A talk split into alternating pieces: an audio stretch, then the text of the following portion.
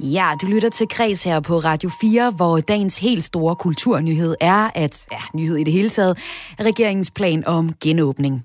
Og det glæder Odense Zoo, der kan åbne på mandag, men ærger bibliotekerne, der fortsat skal holde lukket. Jeg går tæt på genåbningsplanerne sammen med kulturlivet. Du kan også høre om den fynske stenkaster-sag fra 2016. Den sag har nemlig inspireret forfatter Jens Blendstrup til at skrive en novelle, der udkommer på torsdag. Eller faktisk fredag. Og øh, så kan du høre mere, og så kan du høre om Barack Obama og Hillary Clinton, der skrifter politik ud med kultur. Jeg hedder Maja Hall. Velkommen til Kres.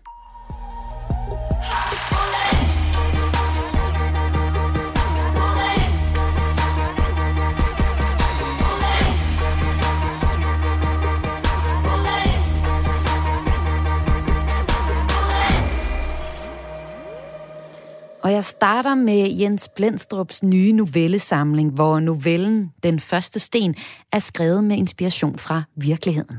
Den 21. august 2016 blev fatal for en tysk familie på vej hjem fra ferie. En eller flere gerningsmænd kastede en 30 kilo tung sten ned fra broen her og ramte den tyske bil. Moren blev dræbt, manden invalideret. Kun parrets femårige barn slap fra ulykken uden større fysiske men. Siden fulgte flere stenkast. Og nu kan jeg sige velkommen til dig, Jens Blendstrup. Du er aktuel med novellesamlingen Sovens Balalaika, der udkommer på fredag. Velkommen til. Og så skal jeg se, om vi kan få Jens Blendstrup igennem hos os. Det er sådan, at vi her på redaktionen er meget optaget af den novelle, der i bogen, som jeg er med mig her, skal jeg fat i den, hedder Den første sten. Det er en novelle, man kan læse på side 33 på fredag. Det er nemlig fortællingen om en udadtil velfungerende og succesfuld mand, der smider sten fra motorvejsbroer. Og novellen er inspireret af, af det, man kalder stenkastersagen, som vi altså lige hørte en bid fra, fra TV2 Fyn. Og det er altså den her sag med nedkastninger af sten fra motorvejsbroer fra Fyn fra 2016, der har inspireret Jens Blindstrup til den her historie. I sagen der var der en kvinde, der døde, og flere, der kom til skade, og sagen er i dag ikke opklaret. Og nu har jeg dig igennem. Jens Blendstrup, ja, velkommen du, ja. til. Hej. Der var du. Tak for det. ja, nu var jeg her. Ja. Jeg har lige kort fortalt lytterne, at øh, du har øh, fundet inspiration til den her øh, novelle, Den første sten fra virkeligheden. Ja. Den her øh, stenkaster-sag, den har optaget dig meget. Hvordan kan det være?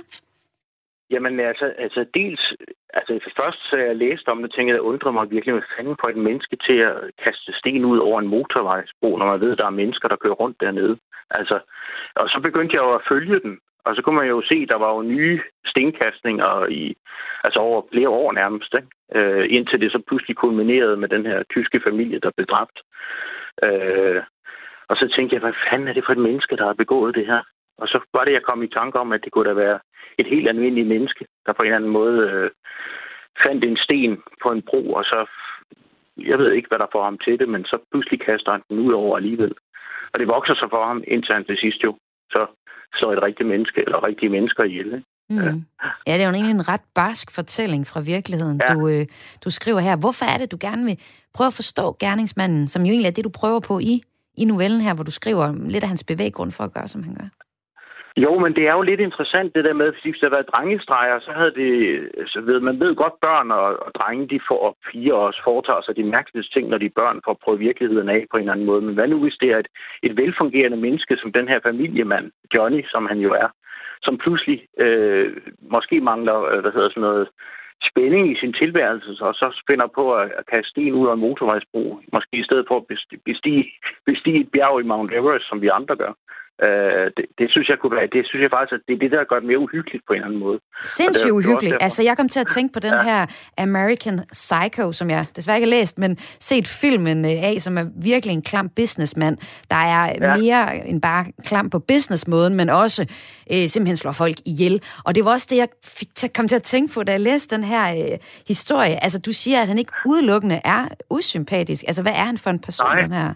Men det er, jo, det er jo mærkeligt. Han er jo, altså i, i, i historien er han jo en, øh, en, en, en velfungerende familiefar, som er lykkelig gift med en lille søn. Øh, og en kone, der er sygeplejerske. Øh, han arbejder i en, i en større bank, hvor han er øh, en leder i banken faktisk.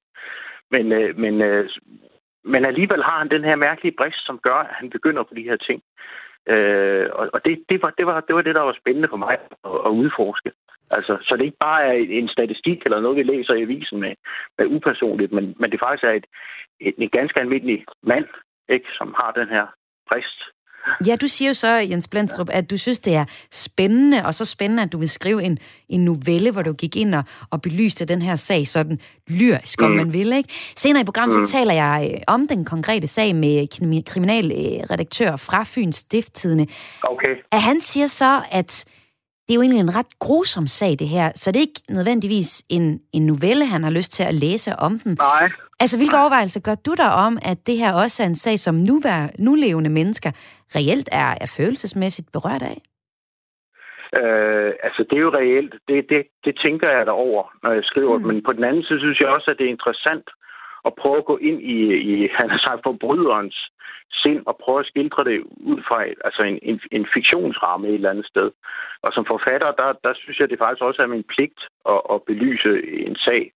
Altså med det, jeg kan på en eller anden måde. Altså jeg er godt klar over, selvfølgelig er der, er der, er der virkelige mennesker, der kommer til skade i det her, men det er jo også fordi, jeg selv følte sådan en fortvivlelse over at læse de her artikler om, om, om de her sager. Ikke? Så jeg tænkte, jeg var nødt til at få ord på det på en eller anden måde.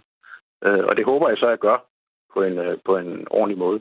Jamen lad os lige prøve at høre lidt øh, fra novellen. Øh, du har lovet at læse en lille bid op, og det er fra det sted, hvor hovedpersonen smider den første sten. Og vi skal altså nu høre Jens Blendstrup læse op fra øh, sin novellesamling, der bliver udgivet på fredag. Og det er så øh, fra den novelle, der hedder Den første sten. En torsdag på vej hjem fra arbejde kørte han over en lille bro. Han havde længe tænkt, at han havde lyst til at gå på en bro, som den dyrene går på. Men en eller anden grund kunne han ikke finde vejen til dyrenes bro. I stedet kom han til en anden, en menneskebro. Sådan en, der fører over motorveje. Der var ikke nogen grund. Han stod på broen og samlede stenen op. Det var en lille sten af flint. Først ville han bare holde den, men så slap han den. Han lyttede længe efter lyden af nedslag, men det bekvalt af bilernes larm. Han så på armen, der havde sluppet stenen. Så tog han en anden, der var lidt større, men den lagde han fra sig igen. En var nok. Hårene havde rejst sig på armen. Varmen fra den dvaske dag hang stadig i sommerskumringen til simper, simser. Myg dansede i de sidste solstråler. Ja, det var det. Tak for det, Jens øh, Blendstrup. Ja. Kan du egentlig genkende noget af dig selv i den her gerningsmand? Ja, det er det, der er, det, det er, det, der er lidt skræmmende. Ikke? Ja. Altså, i virkeligheden tror jeg også, jeg kommer til at tænke på det der ordsprog, der var et eller andet sted. Man skal ikke kaste med sten, når man selv bor i et glashus. Mm. Altså, at det der med, at, at, at vi som mennesker både rummer det gode og det onde et eller andet sted i os. Øh, at, at de fleste af os altså, ligesom har en stopklods et eller andet sted, og kunne aldrig finde på at gøre det. Men, men jeg tror godt, jeg kan huske, altså fra min barndom, at man foretog så ting, som når man bliver voksen, ikke var særlig, øh, altså, særlig gode i virkeligheden. Ikke? Det der med, at man, man fangede nogle små dyr, og så brændte man med brandglas for eksempel, og sådan nogle ting. Ikke? Altså den der underlige drift mod øh, ja, at gøre andre ondt på en eller anden måde, øh, det synes jeg var interessant at udforske. Man kan altså, sige, det er øh, lidt en undersøgelse af sådan voldens natur. Ja, det kan man godt sige. Måske også en undersøgelse af, af altså, at, at det, der gør os til mennesker, mm. altså at, at, vi, at vi både har øh, kraften til at være gode, men også til at gøre nogle ting, som faktisk ikke er gode. Og det ligger lige under overfladen hos nogen. Altså, og det synes, det synes jeg var det mest skræmmende næsten ved den novelle, at man, man faktisk har lidt sympati med manden samtidig. Ikke? Og det er lidt den dobbeltring, jeg læser i de øh, novellerne, jeg har nået at læse øh, til i dag. Det er fra din novellesamling Sovens Balalaika, og Altså, jeg synes jo egentlig, der løber et generelt tema af nogle mennesker, der sådan er gået i stå, de keder, så de vil gerne prøve noget nyt, og noget af det, det har sådan meget alvorlige konsekvenser, som i den her et eksempel, hvor der simpelthen er en, der dør. Øhm, du har nævnt, ja. at novellen også kan ses, eller ja, novellesamlingen også kan ses som et miniportræt af vores ret velordnede overflodssamfund. Altså, hvad er det ja. for en kritik, du kommer med i den her novellesamling, Jens Ja, men det er, det er faktisk lidt interessant, det der med, at, at vi har jo det her samfund, der, der fungerer på så mange gode punkter, tænker jeg men, men det er også et samfund, som er forudsigeligt. Og det, og det gør, at, øh, at, at der er nogle mennesker, der, eller det forestiller jeg mig i hvert fald, at det kan godt altså særligt, det, den skildrer, novellesamlingen skildrer meget mænd, der ligesom er midtvejs på en eller anden måde, som er, som er strandet i livet, og som så begynder at foretage sig ting, som, som øh, ja, som, som, som ligesom gør, fordi de er fanget af livets, øh, hvad hedder, livets skruetvinge på en eller anden måde. Og det udvikler sig jo så blandt andet her i den her historie. Øh, man, kunne, man kunne ønske for manden, at han i stedet havde købt sig en motorcykel. Det gør jo andre middelalderen, men, men, men, men her har det altså konsekvenser for andre, det han vælger. Ja. Tak fordi, at øh, du var her med her, Jens Blendstrup, forfatter og altså aktuel med novelle sammen, Sovens Balalaika. Selv tak. Godt. Hej. Hej, og novellesamlingen den udkommer på fredag den 26. februar. Senere i programmet, der ser jeg nærmere på den her stenkaster-sag, der altså har inspireret Jens Blendstrup til at skrive novellen. Og den rigtige stenkaster-sag fra Fyn fra 2016, den er altså endnu ikke opklaret.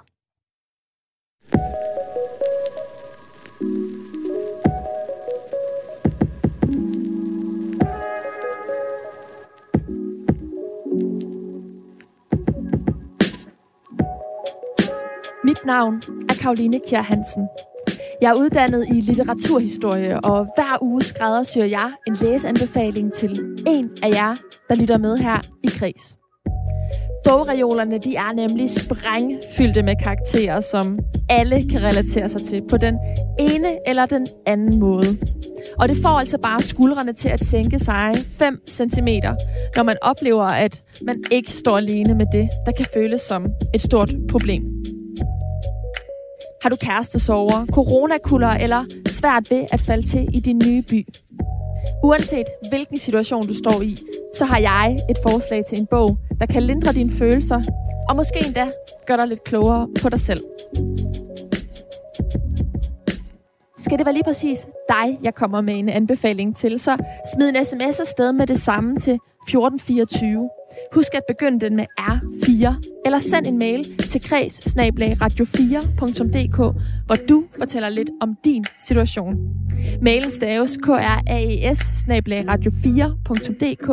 Du kan også stadig sende en sms. Nummeret det er 1424. Jeg glæder mig til at høre fra dig.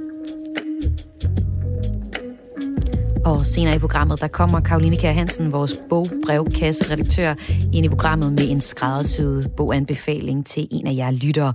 Og øh, hvis du har lyst til også at få en skræddersyet bogbrevkasseanbefaling, jamen så skriv ind til bogbrevkassen på 1424, og i beskeden skriver du R4, laver et mellemrum og skriver din besked. Store tema i dag, det er den her nye Ups, jeg tager lige fat i den. Novellesamling af Jens Blendstrup, Sovens Balalaika, skrevet med stor humor og øh, også lidt uhyggelig seriøsitet. Blandt andet den her stenkaster-sag har øh, været inspirationskilde til forfatteren, som han så har skrevet en, øh, en, en, en øh, novelle om. Det har jeg lige talt med Jens Blindstrup om, og senere i programmet vender jeg altså tilbage til den her bog. Men inden jeg vender tilbage til dagens store tema, jamen så får du selvfølgelig de allervigtigste nyheder. Det gør du hver eneste dag her i Kreds på Radio 4. Og den allerstørste nyhed i dag, det er genåbningsplanen fra regeringen. Der kom sådan helt kort i korte overskrifter og øh, blev øh, løftet sløret for på et mini-pressemøde her til formiddag. I forhold til de udendørs idræts- og fritidsaktiviteter, der er vi blevet enige om et loft på 25 personer. Og konkret i forhold til udendørs kulturinstitutioner, så vil der være et krav om test, som er højst 72 timer gammel, hvis man skal ind til kulturinstitutionerne. Sådan lød det fra sundhedsminister Magnus Heunicke, der på et pressemøde forklarede, at et varmt forår kan åbne for yderligere genåbning.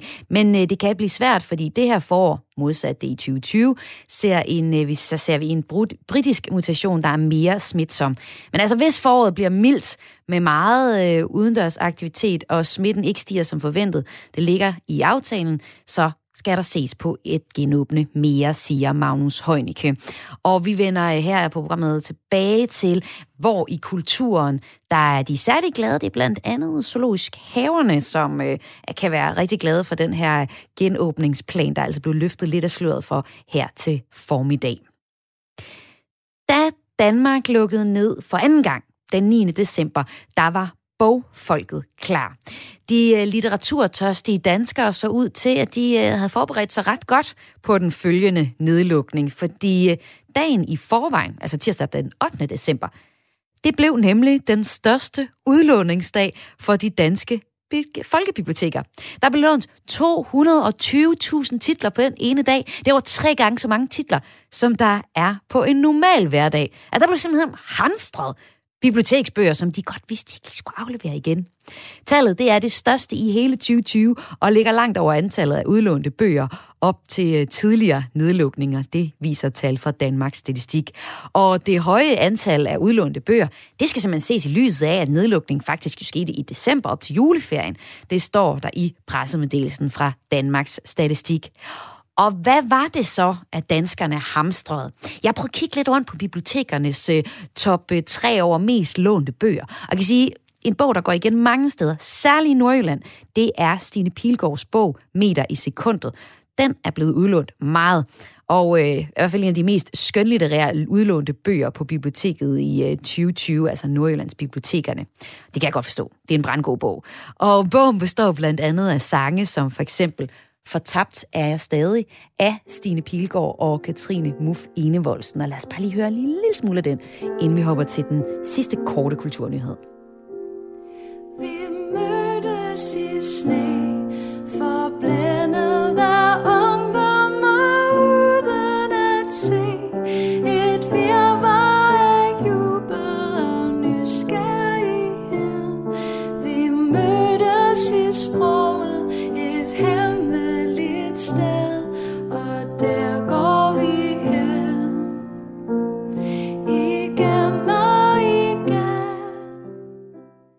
Hillary Clinton udgiver spændingsroman, og Obama laver podcast med Bruce Springsteen. De to tidligere amerikanske politikere fra allerøverste hylde, de er altså begge gået øh, kulturens vejer, mere eller mindre droppet politik. Det er to ret forskellige projekter. For eksempel så er der det her. On the surface, Bruce and I don't have a lot in common. He's a white guy from a small town in Jersey. I'm a black guy of mixed race, born in Hawaii. He's a rock and roll icon. I'm Not as cool. Umiddelbart har Obama og Springsteen ikke meget til fælles, som Obama siger på klippet her, men de har kærligheden til USA på godt og ondt til fælles. Og det er det, der bliver hovedtemaet i podcasten, som øh, også kommer til at rumme historier om deres forskellige liv med musik og politik. I den anden og lidt mere seriøse genre, der har vi så Hillary, Hillary Clinton, der også går kulturens veje. Det gør hun med en bog. Hun udgiver den i samarbejde med forfatteren Louise Penny, og det er en spændingsroman om risikofyldt diplomati og forræderi. Romanens hovedpersoner er udenrigsminister i USA, præcis som Hillary selv var i 2009-2013. Den hedder State of Terror og udkommer til oktober. Men øh, allerede nu kan du få fat i Barack Obamas podcast. Den kan man finde på Spotify. Og så vender vi tilbage til genåbningsplanen for øh, små butikker, udendørs idræts- og øh, fritidsaktiviteter og udendørs kulturinstitutioner kan åbne på mandag. Sådan lød det på pressemødet i dag kl. 11. Og øh, administrerende direktør i øh, Odense, Sove Bjarne Clausen, I må åbne på mandag, men øh, kommer I til at gøre det? Nej, det gør vi nok ikke, fordi det er en relativt kort varsel. Øhm, vi Jeg har, har ikke været klar en... til det. Jo, vi, men vi har også benyttet lejligheden til at, at, at grave en del af haven op, og en del af vores forplads inden indgangen, og, og en masse andre ting. Og det, det, det kan vi godt nå at, at blive så færdige med, så vi kan lede gæsterne udenom, hvis det endelig er. Men der, hvor vi egentlig mangler noget, det er nogle retningslinjer fra, fra ministerierne, der siger lidt om, hvordan er det så lige, vi skal håndtere de restriktioner, vi jo stadig er under, altså primært i forhold til den her negative covid-test, som folk skal fremvise for at komme ind. Hvad er det, vi skal se? Øh, Ja, det vi ved, det er, at øh, er man en udendørs kulturinstitution som øh, jer, Odense SO, så øh, skal man kunne vise en negativ test, som er højst 72 timer gammel, hvis man skal ind mm. hos jer. Og det er det, I er lidt i tvivl om. Hvad er der egentlig at være i tvivl om der, Bjarne? Ja, hvad er det, vi skal se? Altså, er det bare en, øh, en, en fotokopi? Hmm, altså et stykke papir? Eller er det et skærmbillede? Eller, eller det er det, vi er i tvivl om. Okay. Men altså, jeg skal jo lige høre, hvor store de konsekvenser det egentlig har haft for jer, at I har været lukket ned. Altså under første lockdown, der kan jeg huske, at jeg talte med zoologiske haver, der var bekymret for, at de skulle aflive dyr, fordi de ikke havde råd til at holde dem i live. Men I har så haft råd til at, at bygge lidt om, kan jeg forstå, Bjarne Clausen. Ja, vi har benyttet lejligheden til at lave noget vedligeholdelsesarbejde, som skulle gøres, fordi at det, at vi ikke har åbent for gæster, det har vi faktisk aldrig prøvet før, øh, før sidste år, hvor vi måtte lukke ned, og så nu. Og, øh, og pludselig er der jo plads til at gøre ting uden at, at være opmærksom på vores gæster på samme måde. Så derfor har vi benyttet lejligheden til det. Øh, vi har ikke været på noget tidspunkt i fare for at skulle aflive dyr.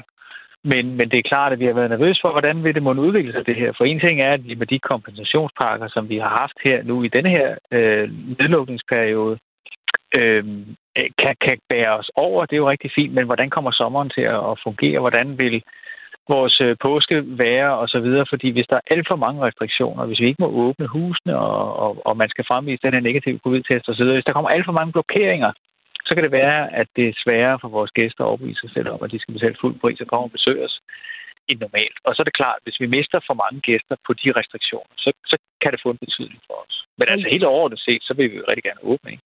Og I er jo vant til at have sådan en 2-3.000 gæster om dagen i påsken, så det bliver det helt store for jer at lukke op øh, til ja. den tid. Men øh, er det, altså, lad os lige gå lidt ned i, hvad vi ved indtil videre, så må I kun lukke op udenfor. Så er det et problem ja. for jer, at I øh, med god sandsynlighed ikke må invitere folk indenfor, i for eksempel jeres anlæg med slanger, kryb og kravl? Hmm. Altså, det, man, man kan sagtens få en god dag til at gå i zoologisk have bare med at være udenfor, for der er masser af dyr, der er udenfor, og der er også en del anlæg, man kan kigge udefra og ind igennem, for eksempel chimpanserne og andre. Men der er også nogle anlæg, hvor man, hvor man kun kan se, hvis man får lov til at komme indenfor. Og det er klart, det er jo ærgerligt for vores gæster at, at komme i zoologisk have, ikke at kunne komme ind og se den del. Øh, så, så det i sig selv er jo noget andet, at det er jo også vinter. Selvom det er lunt og dejligt nu her, så er det jo vinter, og det vil sige, at det at komme indenfor og give afstand og stå og lune så lidt eller i tropehuset, det er jo en del af den samlede oplevelse. Så selvfølgelig, ja, det er ærgerligt, at vi ikke kan åbne det hele, men, men bare det at åbne noget af det, øh, vil vi jo, altså, vi vil gerne, ikke? Så I er glade i øh, dag, og tak fordi du var med her, administrerende direktør i Odense Zoo, Bjarne Clausen. Det var det. Odense Zoo og de zoologiske haver i hele landet er altså nogle af dem, der er glade for regeringens genåbningsplan, fordi de har muligheden for at lukke op på mandag. Og det blev der altså øh, fortalt på et pressemøde øh, her i formiddags, at øh, de udendørs kulturaktiviteter kunne have lov til. Andre, der er glade for åbningsplanen, det er for eksempel Frilandsmuseet nord for København. De er glade, men plejer at holde lukket mellem jul og påske, og nu åbner overvejer de så at fremrykke åbningen, det siger de til DR.dk. Så det er lige det her med, nu må man lukke op, men når kulturinstitutionerne egentlig er klar, det kunne man jo så høre her fra Odense Sore, det gør de faktisk ikke. Det vi ved nu, det er, at udendørs kulturinstitutioner genåbnes med krav om negativ test, som er højst 72 timer gammel. Og i forhold til udendørs idræts- og foreningsaktiviteter i organiseret regi, øh, der også åbner, så hæves forsamlingsforbuddet til 25 personer. Det er der altså nogen, der er glade for. Og det er dem, der må åbne. Så er der dem, der ikke må åbne. Det er for eksempel koncerter, biografsalene, det er teatrene, det er restauranter og bar, det er de indendørs museer, og så er det bibliotekerne. Sten Bording Andersen, formand for Danmarks Bibliotekerforening. I kommer ikke til at måtte åbne fra på mandag. Hvad er din reaktion på det? Jamen, det er jo... Vi vil, vi vil meget gerne åbne. Jeg vil gerne i zoologisk have. Det kan jeg så komme delvis. Vi kan også delvis komme i bibliotekerne, fordi at, at nu øh, bliver det understreget, at, at den der click and collect ordning øh, i, øh, skal, skal rulles ud i hele landet, sådan at man faktisk kan bestille sine materialer. Men vi mangler selvfølgelig at komme ind ad døren. Det vil vi meget gerne. Øh, jeg skal have et møde med kulturministeren her om et par dage, øh, ikke kun om det, men der vil jeg lige understrege, at der er måske ikke en helt stor forskel på at gå ind på et bibliotek eller gå i en tøjbutik. Det tror jeg egentlig også, at man har en vis forståelse for øh, øh, fra regeringen og, og, og, de partier, der står bag den her aftale i, i, i det hele taget i Folketinget. Fordi det er faktisk en, en vigtig del af det at, gå på biblioteket og komme ind og være med i aktiviteter. Det tror jeg også med et øh, forsamlingsforbud, der er nu oppe for 25. Øh, vi har rigtig mange aktiviteter, som vi gerne vil øh, i gang med. Men jeg kan altså forstå på dig, at den her click and collect ordning, den er åbnet. Det er jo faktisk noget, der har ændret sig, siden vi to talte sammen for et par timer siden. Så der, det, der sker lige nu til dig, der lytter med, det er, at vi bliver hele tiden klogere og klogere på præciseringen af, hvad den her genåbningsplan betyder. Og det var bare et mini-pressemøde, vi havde her til formiddag kl. 11. Senere i dag kl. halv 6, der kommer der et større pressemøde, og der håber om rigtig mange kulturinstitutioner også sådan nogle som øh, jer øh, fra Danmarks Bibliotek øh, Forening, at I får lidt mere, jeg bliver lidt mere klar mm. på, hvad der egentlig er af, mm. af regler. Men jeg tænker da, hvis man gerne må komme og hente sine bøger, det må da være mega dejligt for jer, Sten Bording Andersen. Ja, men det er det også, og det er vi, det er vi rigtig glade for. Øh, der var en mulighed for studerende før, nu, nu bliver den bredt ud, sådan at, at, at det helt generelt er, er noget, som alle borgere kan komme. Og det, det kan jeg mærke i min inbox. Øh, jeg er kulturudvalgsformand i Aarhus også, at, at det er der rigtig mange borgere, som, som, som glæder sig til. Fordi at det er fint. Vi har haft et rigtig fint tilbud øh, på den digitale verden, men nu nævnte du lige Stine Pilgaard, men hendes bøger er ikke digitale endnu. Og, ja, og, og det ved jeg, det er der også mange, der gerne vil læse. Øh, der er nogle steder, hvor man har set lidt igennem fingre med den her click collect ordning men nu bliver det udbredt, at, at det kan man alle steder. Og det, det tænker jeg er rigtig godt. Men man skal ikke glemme, at biblioteksbesøg øh, i dag uh, handler rigtig meget om at være sammen i læseklubber, i uh, diskussionsarrangementer, uh, i former, uh, alle mulige former uh, for, for, for aktiviteter, studerende ikke mindst som, som, som bruger biblioteket meget aktivt. Og det glæder vi os til, og jeg tror faktisk, at vi bliver nogle af de første, der indendørs kan få lov at lukke op. For jeg har selvfølgelig lidt svært ved at se, hvad forskellen er på at være i en tøjbutik eller øh, være i et bibliotek. Jeg skal lige høre, du sagde, der var nogen, der så lidt stort på reglerne. Vil det sige, at der er nogen, der tidligere har lavet click and collect ordninger, Sten Bonning Andersen? Ja, de har været måske ikke så gode til at tjekke, om folk havde studiekort. Øh, så, så, så man kan ikke sige, at de sådan helt har både reglerne, men de har måske ikke sådan været meget ops på det. Du spurgte også lidt til, hvordan i alverden skal man i zoologisk have tjekke, om man har en, en gyldig coronatest. Der har man, øh, øh, det kan være lidt svært at sige, er det, er det nu den gyldige, og er det den person osv. Der har man heller ikke her spurgt helt til, er du nu studerende osv. Ja, det er jo så, egentlig nemt så, nok at finde ud af, om man er studerende, fordi der er jo aktiv studiekort, så det burde jo egentlig ikke være ja, så svært. Ja, ja, det kan, det, det kan du have ret i. Hmm. Men øh, jeg tænker, at man har gerne vil yde den service mange steder.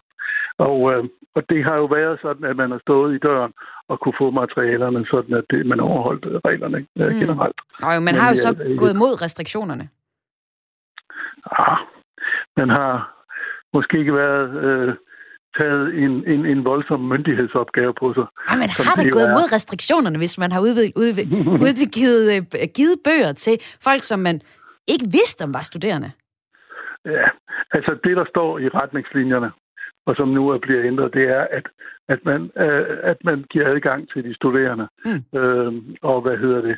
Og, og det, der stod ikke direkte, det var forbudt at gøre det til andre. Mm, okay, så, okay. Men, så, Men det, man så, altså kan nu, det er, at man kan, man kan øh, nu få lov til at, øh, at låne øh, bøger på biblioteket og hente dem. Ikke være på biblioteket, men hente bøgerne. Nej. Og der tænker jeg jo, der er rigtig mange mennesker, der skal aflevere nogle bøger også, fordi nu har jeg jo lige fortalt dig her til den 8. Ja. december, jamen der var der simpelthen så mange mennesker, der øh, hamstrede løs af bøger. Så der må blive en ja. tæt trafik på bibliotekerne landet over nu, for folk, der skal aflevere for gamle bøger tilbage. Har I nogen øh, plan til, hvordan I gør det på en god måde her til sidst, Sten Bording Andersen? Det, det, det, det foregår jo ude lokalt, men det er da helt sikkert en af udfordringerne. Det er, at man får en, en, en, en håndtering af materialer, som er lidt mere vanskelig, eller meget mere vanskelig. Før puttede man i en bog, automat i mange biblioteker, så ordnede det det. Her skal man helt fysisk have fat i tingene, afspritte dem og så føre, og, og, og være sikker på, eller i hvert fald selv afspritte sig, så man ikke øh, viderefører øh, smitte det er jeg ret sikker på, at det skal man nok håndtere. Der er, øh, jeg kan mærke allerede landet over en glæde over, at nu, nu kommer der meget bedre muligheder for at komme ind og låne en bog. Så det, det er jeg helt sikker på, at man nok skal finde nogle løsninger på. Og tak, fordi du var med her, Sten Bording Andersen, formand for Danmarks Bibliotekerforening. Ja, kom. Og jeg talte altså med Sten fra Danmarks øh, Bibliotekerforening om øh, genåbningsplanen, som øh, så småt er begyndt at, at, at gøre sig tydelig. Vi havde et lille kort med pressemøde her i formiddags fra øh, statsministeriet, hvor de løftede lidt af sløret for, hvordan det kom til at se. Og af restriktioner gælder det så stadig på kulturområdet, at alle indendørs idræts- og kulturanlæg er lukket. Det gælder blandt andet håndboldhaller, svømmehaller, fitnesscenter, teater og biografer. Restauranter, bar, caféer, diskoteker og lignende skal også have lukket. De må så gerne sælge takeaway, noget nogen er altså rigtig glad for. Og øh, så er der så stadig det her forsamlingsloft på fem personer. Dog ikke på Bornholm, hvor der er en hel masse undtagelser. Statsministeriet har indkaldt til pressemøde kl. 17.30, og pressemødet bliver modsat. Det er mini-pressemøde, vi så her til formiddag, som vi kender det, når Mette Frederiksen er med. Det er endnu ikke bildt ud, hvem der ellers deltager. Du lytter til Græs med mig, Maja Hall. Og nu skal vi tilbage til dagens tema om den fynske stenkastersag, som forfatter Jens Blendstrup har skrevet en novelle om. Og den novelle, den øh, blev udgivet på fredag. Og lad mig læse lige en bid højt her fra side. Så den hedder Den første sten. Han slap den første, da der var bid. En kassevogn fra en fynsk murforretning. Flisen ramte ikke. Chaufføren var for hurtig. Han røg over i rabatten og bremsede hårdt op. Var chaufføren rystet? Johnny kunne ikke se det. Han gik tilbage til bilen og kørte hjem. Han havde ikke samme følelse af forløsning som første gang. Det hjalp at gå i bad og lave mad. Det her det er sætningerne fra Jens Blendstrums novelle Den første sten, som man kan finde i den aktuelle novellesamling Sovens Balalaika. Og nu kan jeg sige velkommen til dig, Bjarke Vestesen. Du er kriminalredaktør på Fyns Stiftende, og du dækkede den her sag intensivt. Velkommen til dig. Tak for det. Jens Blendstrup har øh, skrevet novellen Den første sten. Hvad tænker du om, at man rent kunstnerisk går ind og undersøger, hvad der kan være i hovedet på sådan en gerningsmand? Jamen, hvis man ser bort fra den grusomhed, som, øh, som den her episode øh, øh, skete med, og hvor en kvinde blev dræbt, og hvis man kigger sådan på fysikkens love i forhold til, at øh, kan man kaste en given ting med en given vægt ned på noget, som også passerer forbi en med en given hastighed, og hvornår rammer man, og hvornår rammer man ikke. Altså, det, det, det er jo altid interessant, men sat i sammenhæng med, at det kun er fire og et halvt år siden, at den her ulykke skete, og det i øvrigt stadigvæk er et, et, et uopklaret drab, øh, så synes jeg måske, det er lidt upassende øh, og problematisk. Så du mener egentlig, at Jens Blendstrup ikke skulle have skrevet den her novelle? Øh, jeg har i hvert fald ikke lyst til at læse den, øh, men måske også fordi jeg har været så meget inde i den her sag, som jo har flænset en tysk familie fuldstændig fra hinanden. Og jeg mener at øh, gøre det her til litterær underholdning øh, som, sådan som jeg hører øh, det forklaret fra Jens Blendstrup selv. Øh, det synes jeg i hvert fald er for tidligt i forhold til, at der stadigvæk går en eller flere gerningsmænd rundt, og formentlig også nogle andre personer, som har viden om, hvem der kastede de her sten, som dræbte den her 33-årige kvinde, og i øvrigt øh, invaliderede en 36-årig familiefar øh, for livet, så han i dag er en grøntsag og efterlod en, en dreng uden en mor og med en far, som for altid resten af livet var 100% afhængig af andre mennesker. Men øh, så lad os da vende os mod fakta i sagen. Øh, det er jo en reelt rigtig sag, som Jens Blendrup har skrevet om til en, en novelle. Men øh, der har været forskellige mindre ned, stennedkastninger fra motorvejsbroer på Fyn. Og så sker der så noget den 21. august 2016. Hvad er det, der sker her? Ja, der sker det, at den her tyske familie har været på ferie i nogle uger i Sverige, og øh, natten til, øh, til den 21. august, det er øh, en søndag, øh, omkring klokken 4, der passerer de Fyn på vej mod Recklinghausen nede i Dortmund i Midttyskland. Og de kører den her sorte Seat, og det er den 36-årige far, der sidder bag rattet. Den 33-årige mor sidder ved siden af, og på bagsædet sidder så deres 5-årige søn. Og øh, der bliver så fra en motorvejsbro kastet, eller smidt, eller tabt, alt efter hvordan man vurderer det, øh, øh, to betonfliser på hver 30 kilo, og to brosten på hver 10 kilo. Og der er altså en af de her betonfliser, af den tunge slags, der altså rammer familiens bil. Og øh, kvinden, den 33-årige mor, er simpelthen død på stedet, og faren er invalideret for altid. Mens den faktisk helt overraskende femårige søn bare får nogle små overfladiske sår. Og det, det er jo øh, egentlig første gang for alvor, vi tror jeg, øh, mange vågner op, fordi der forinden faktisk har været flere andre stenkast. Øh, men det her, det, det, det er jo øh, så tragisk, som det kan være. Den her bil, som formentlig er kommet kørende med mellem 100 og 130 km i timen, jo inden for ganske få meter jo får ulykker.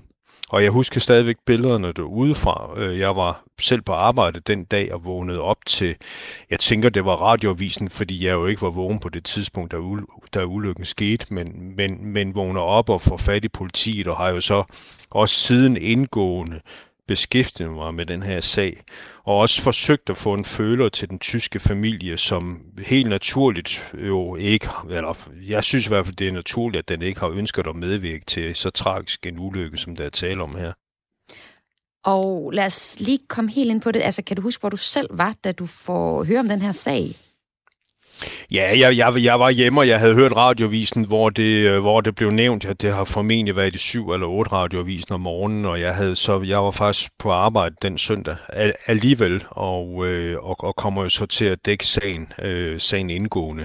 Øh, og øh, jeg tror, det er sådan en skræk, som der så sidder i, i mange, også, også i mig, både når jeg passerer den motorvejsbro, hvad jeg sådan gør med jævne mellemrum, men også andre motorvejsbroer, øh, hvor der står mennesker på, hvor man ikke helt kan vide, jamen står de bare og, og, og kigger, øh, eller, eller er det nogen, der har til hensigt at smide noget ned. Og det, og det sidste har vi jo set gentagende gange, også rundt i landet. Vi har også set det i udlandet. Øh, der er jo mange lignende ulykker faktisk andre steder ude i verden, hvor folk jo øh, øh, kaster noget ned fra motorvejsbroer i håb om, ja, formentlig håb om at ramme noget. Øh, det her, det havde så øh, den, ja, en, en fatal udgang, men man må også sige, når man skubber eller kaster eller taber betonfliser på 30 kilo ned på en motorvej, så må man jo også have gjort sig det klart på forhånd, at det her, det kan jo ende med at, at ende i en meget, meget tragisk ulykke. Og der kan man så sige, at Jens Blendstrup, han tænker jo så bare videre, han tænker litterært, og det kan jo godt være, at han jo har ret i sin historie, at det er en, en, en, en udadtil velfungerende familiefar, som savner lidt spænding af 40'erne eller 50'erne, og er måske gået lidt død i, i, i, i sit familieliv, og så ligesom krydrer det med at kaste noget ned. Jeg synes så omvendt, og og, og, og, og gøre den her ulykke til, til noget litterært, det synes jeg måske er lidt for tidligt i forhold til, at der ikke er en endelig afslutning på det. Uagtet at jeg ved, at øh, drab jo også bliver brugt til massevis af underholdning i fjernsynet. Og det her, det er jo en diskussion, vi har ofte, når der bliver lavet kultur efter en aktuel sag. Vi, øh, ja, vi har set det øh, flere gange rundt i kulturen, og nu, nu taler vi så om det i forbindelse med Jens Blendstrups øh, novellesamling Sovens Balalaika, der blev udgivet på, øh, på fredag, hvor der altså er en øh, historie, der hedder Den Første Sten, som handler om den her helt konkrete øh, stenkastersag, som du, kriminalredaktør ved Fyns Stiftstidende, øh, Bjarke Vestesen, har dækket intensivt. Folk var jo forfærdet i hele landet, og nok i særdeles grad i dit nærområde, da den her nyhed kom ud, fordi det var rigtig tit på. Du siger selv, at du øh, synes stadig, det er ubehageligt at køre forbi den her bro. Det er jo så også en sag, der endnu ikke er blevet sat et punktum i. Hvor står sagen i dag? Jamen altså, politiet satte jo rigtig mange ressourcer ind øh, lige umiddelbart efter drabet på kvinden, og, og, og, og, og, og øh, man betragter det som en drabsag, og den er jo bestemt ikke afsluttet, selvom man i dag øh, øh har mindre efterforskning, men for ganske nylig, øh, der, der øh, fik man faktisk øh, fat i 60-70 unge mennesker fra en forstad øh, til Odense, der hedder Tarp, som er blevet afhørt her mere end fire år efter, at øh, drabet fandt sted sted, øh, og de fik taget deres DNA, fordi man øh, har en formodning om, at, at, at det kunne være en af dem. Øh, de undersøgelser er så ikke, ikke færdige nu, men der er jo også en masse øh, andre efterforskningsmæssige ting, der har været i gang. Man har foretaget, øh, øh, altså man har kigget video øh, overvågning igennem fra benzintanke og andre steder, fordi gerningsmanden eller mændene kunne have tanke undervejs. Man har tjekket til, altså telemasteroplysninger, mobil mobiltelefoner, hvem har været i området på det tidspunkt, på drabstidspunktet. Og øh, samtidig så har man jo fundet DNA øh, på øh, både den, der blev kastet ned øh, den pågældende 21. august øh, 2016, men også for andre øh, øh sten kaste øh, sager øh, i området. Og der har man jo også fundet ud af, at den sten, der blev kastet, formentlig stammer fra noget byggeri i forbindelse med et, øh, et stort øh, butikscenter, også i Tarup. Og derfor så er der rigtig meget, der peger til den her Odense forstad, at det kan være, at det er der, hvor gerningsmanden skal findes. Og ellers så kan man jo læse om en øh, litterær gerningsmand, øh, Jens Blendstrup, har så skrevet en novelle, der, øh, hvor han beskriver, hvem han kunne forestille sig, der kunne være gerningsmanden i den her stenkaster sag. Den udkommer på fredag. Hvordan tror du, at fynboerne kommer til at tage imod den her novelle, Jakke Vestersen her til sidst? Ja, jeg, jeg, altså, nogen vil jo, vil jo læse den, og det kan jo godt være, at Jens Blindstrup har ret i sin, øh, i sin fiktionsantagelse om, at det er den her øh, familiefar. Øh, det kan jo også være, at det er nogle unge mennesker, som har udfordret hinanden. Der har jo også rigtig været mange rygter om, at, at det skulle have været et optagelsesritual i en bandegruppering. Mm. Og mange af de her teorier har jo været, været efterprøvet selvfølgelig af politiet. Øh, Jamen, jeg tænker, at nogen vil læse den, og andre vil ikke læse den, og øh, det er jo altid et, et bidrag til debatten, øh, også litterært om, øh, hvor, hvor tæt kan man gå, øh, hvor hurtigt kan man gå oven på en, en, en, en tragisk ulykke, som, som den her, hvor en, en familie blev nær sagt flinset fra hinanden på den her måde. Og tak fordi du var med her, Bjarke Vestesen, kriminalredaktør på Fyns Stiftsidende. Og vi talte med øh, Bjarke fra Fyns Stiftsidende om den her fynske stenkastersag fra 2016, fordi forfatter Jens Blindstrup har skrevet en novelle om netop den. Novellen hedder Den første sten, den kan du finde på side øh, 33, tror jeg det er, øh, når bogen den bliver udkommer på fredag, og den hedder øh, Sovens Balalaika. Og øh, det vi jo kommer ind på i samtalen her med Bjarke Vestsen fra Fyns Stiftsidende, det er, hvornår må man egentlig skrive eller lave musik eller teaterstykke om tragiske begivenheder, som Stenkaster-sagen var, fordi der simpelthen var et øh, dødsfald øh, ja, som den fatale afslutning på, øh, på sagen. Øhm, tidligere har vi talt om det i forbindelse med øh, Teater Sort-Hvid, der er lavet en monolog øh, baseret på Anders Bering Breiviks manifest, som øh, han udsendte i forbindelse med bomberne i øh, Oslo og massakren derpå. Det var af Christian Lollicke, der øh, lavede det opstykke. Det stykke. Vi slutter af her i kreds med vores bogbrevkasse, altså på en lidt positiv og opløftet stemning.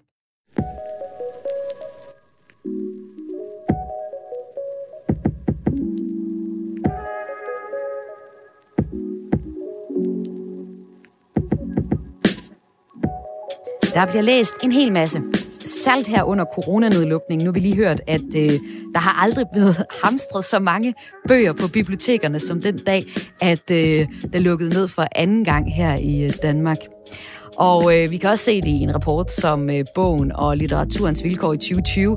Der er der igen understreger, at vi har samlet en masse bøger til os her under coronaen. Men hvad skal vi læse? Jamen det prøver vi at finde ud af, at vi giver faktisk helt konkret her i Kreds på Radio 4 en skræddersyet bog brevkasse anbefaling til en af jer lyttere.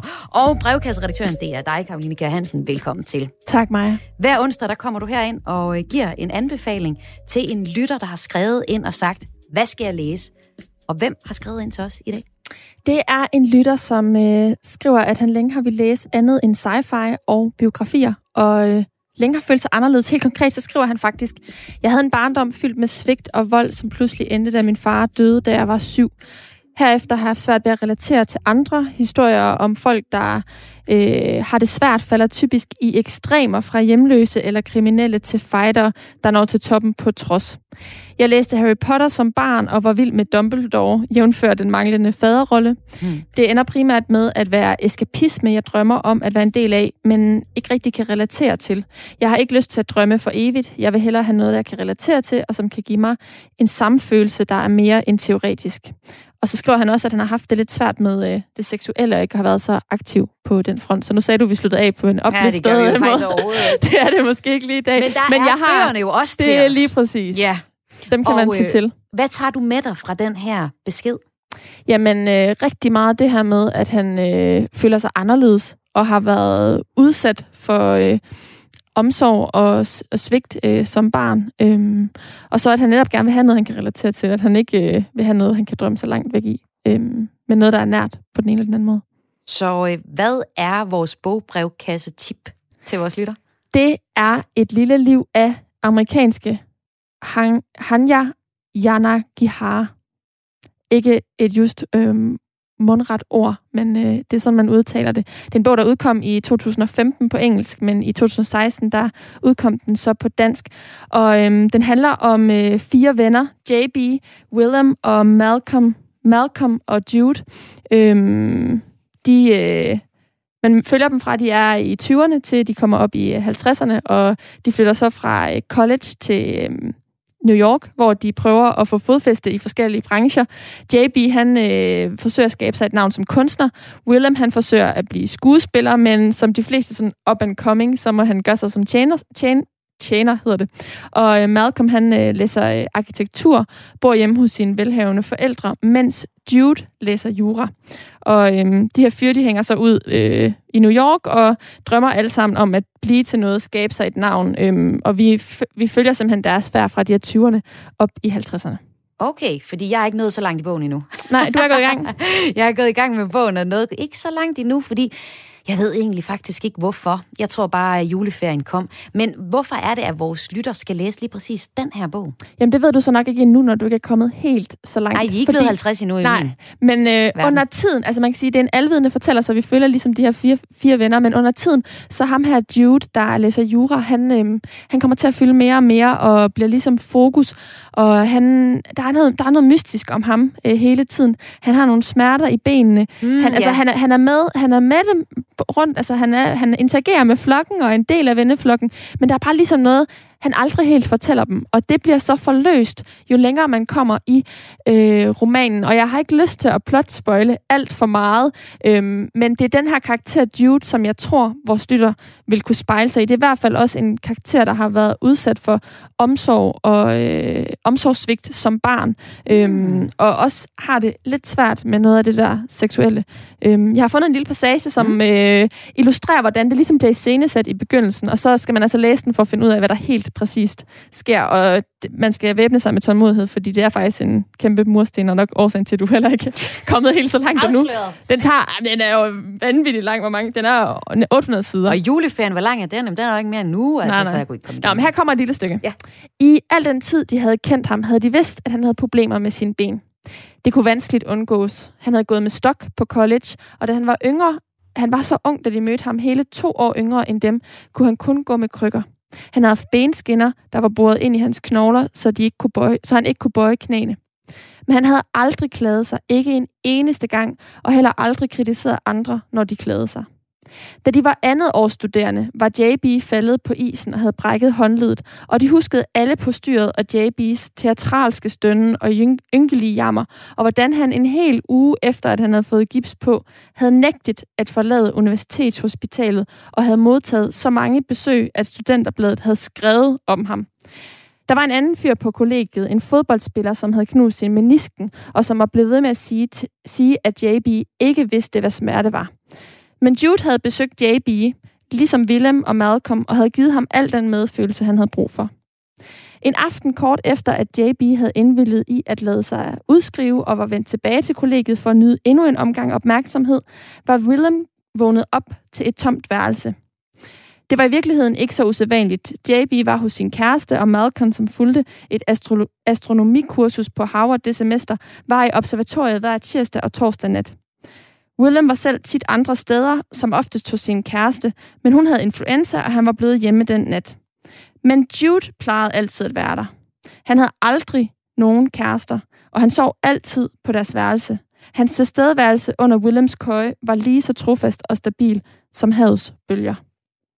Og hvorfor vælger du lige præcis det udsnit øh, til vores, øh, som der skal tise for bogen til vores øh, lytter? Jamen, jeg synes, det mm, indikerer lidt den her rolle, han har i gruppen. Altså, at han, han er der bare hele tiden, men alligevel så er det ham, de ikke kommer ind under huden på. Og jeg tænkte i hvert fald selv, da jeg læste den her passage, at det faktum, at han aldrig har haft en kæreste. Altså, det er selvfølgelig folk, der ikke har i 20'erne.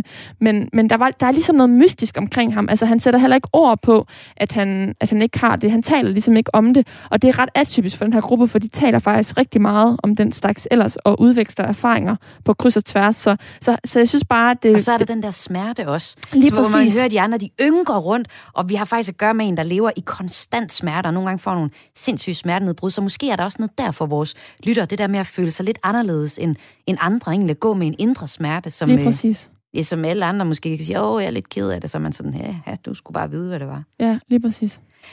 Et lille liv, det er egentlig blevet en ret populær anmelderrost bog, og som der nok også ligger på mange litteraturelskers natbogshylde, hvor man ser, om de er kommet i gang med den. Hvis man allerede har læst den, og gerne vil have mere af den her slags, hvad kan du så anbefale? Altså, man, hvis man har læst den her, så er man klar til at læse bøger, for det er en ordentlig bog jo. Det er det, men der er godt nok mange, der har læst den. Mm. Så, øh, så der er nok nogen, der kunne tænke sig mere mm. af Hanya Yanagihara, og det er Folket i træerne. Det er faktisk hendes, øh, den bog, hun skrev, før hun skrev Et lille liv. Den udkom sidste år, det vil sige, at den er altså først blevet oversat og udgivet efter et lille liv, selvom at det var den første bog, hun skrev. Øhm, og den handler faktisk også på mange måder om sådan magt og magtmisbrug og menneskeligt begær i alle mm. dets former. Det er en øh, bog, der bygger på øh, virkelige hændelser, virkelige hændelser og er baseret, øh, baseret på Nobelpristageren Dr. Daniel Charleston Gardush, Gardushek, tror jeg, man udtaler det, som sammen med en antropolog i 1950'erne rejste til en fjern ø i Mikronesien på jagt efter sådan en, en stamme, og de finder så det her folk, de leder efter, men de finder også en anden gruppe mennesker, som øh, virker til at opnå meget høje øh, levealdre, øhm, og det kan de, den tanke kan de ikke helt slippe, så det øh, går de på jagt efter at prøve at forstå, og det bider dem i røven lidt senere. Så mere af Hanja kan man øh, gå efter. Og anbefalingen til vores lytter, det var altså et lille liv. Jeg skal også lige høre dig nu, Karoline, fordi øh, du er jo ikke bare kun vores bogbrevkasse øh, redaktør. Du er også, øh, ikke redaktør, men øh, vært på vores, vores litteraturprogram mellem linjerne, der sender hver søndag. Et øh, program, hvor du går bag om forfatternes researchproces til bøgerne. Og dermed er du også lidt vores litteraturekspert. Ja, det er du faktisk. I går blev der så lanceret et nyt bogmedie, som øh, er et sted, hvor man kan søge inspiration til ny litteratur. Jo faktisk også det, vi står og taler om i radioen lige nu. Det hedder Læsevær. Hvad ved vi om det her nye bogmedie? Det er et nyhedsbrev, som er blevet eller som bliver skabt af øhm, medierne, Følgetong, netmedierne, Følgetong og Atlas, som er sådan nogle lidt mindre net niche medier. Øhm, og så forlaget Gudkendt og Torvaldsens Museum. Og øhm, de, siger, de skriver selv, at det er et læsefællesskab på e-mail, som alle kan være med i. De lover nyheder og analyser fra bøgernes verden. De siger, at de vil tale med spændende læsegæster, der anbefaler yndlingsbøger, øh, øh, men også, at de vil invitere nogle af Danmarks forfattere til at bidrage, bidrage med helt nyskrevet skønlitteratur. Så jeg tror både, man kan få inspiration til, hvad man kan gå på jagt i, men måske også få noget ekstra. Og så er der en øh, bogklub, Bertels Bogklub, som ja. er noget Gudkind og Thorvaldsen så går sammen om. Så hvert kvartal, så får man en bog, og så kan man så opleve et live arrangement på museet. Øhm, så hvis man vil sikre sig en bog hvert kvartal, så kan man jo også øh, gøre det gennem Bertels Bogklub, som er en del af det her læsevær. Hvis man vil være en del af det, så skal man gå ind på øh, hjemmesiden læsevær.dk og skrive sig helt gratis op til det her øh, nyhedsbrev. Øhm, og jeg glæder mig selv til at modtage det. Jeg har ikke modtaget det endnu. Det er udkommet i går, at de vil sende det ud. Det er spændende, det må vi følge med i. Og øh, det er jo så gratis litteraturanbefalinger her i altså det nyhed, nyhedsbrev øh, Læsevær. Vi giver det jo også hver eneste onsdag her i radioen på Radio 4. Hvis der er en lytter, der godt kunne tænke sig noget inspiration til, hvad vedkommende skal læse, hvad gør man så, Karin? Så sender man en sms lige nu. Man starter den med R4, og man sender den til 1424. Og så skriver man lidt om sin situation, hvordan man går og har det, og hvad man godt kan lide at læse. Og ellers så sender man en e-mail til græsnabelagradio4.dk, og det er kraes radio4.dk. Og jeg håber, at I har lyst til at skrive det ud. Det er jeg sikker på, at I har. Tak fordi du var med her. Nu spiller jeg lige en lyd for dig. Kan du høre den her? Nej, den er næsten nu lyd. Nu kommer der noget. Er det en lille blæse? Ja, ja, ja. ja. Ved du, hvad det er? Nej. Det er øh, lyden, oh, der kom, det er lyden af en brise fra Mars. Og det er sådan, vi slutter af i dag her i Kreds på Radio 4. Det var nemlig en lille optagelse, og den første af sin slags fra Mars-ekspeditionen, optaget med dansk udstyr. Du har lyttet til Kreds her på Radio 4. Programmet kom i hus med hjælp fra Isa Samuelsen, Lene Grønborg Poulsen, Karoline Kjær Hansen og Gustav Pors Olesen. Mit navn det er Maja Hall, og jeg er tilbage i morgen. Ellers kan du finde Kreds på podcasten, der hvor du plejer at lytte til podcast. Rigtig dejlig eftermiddag til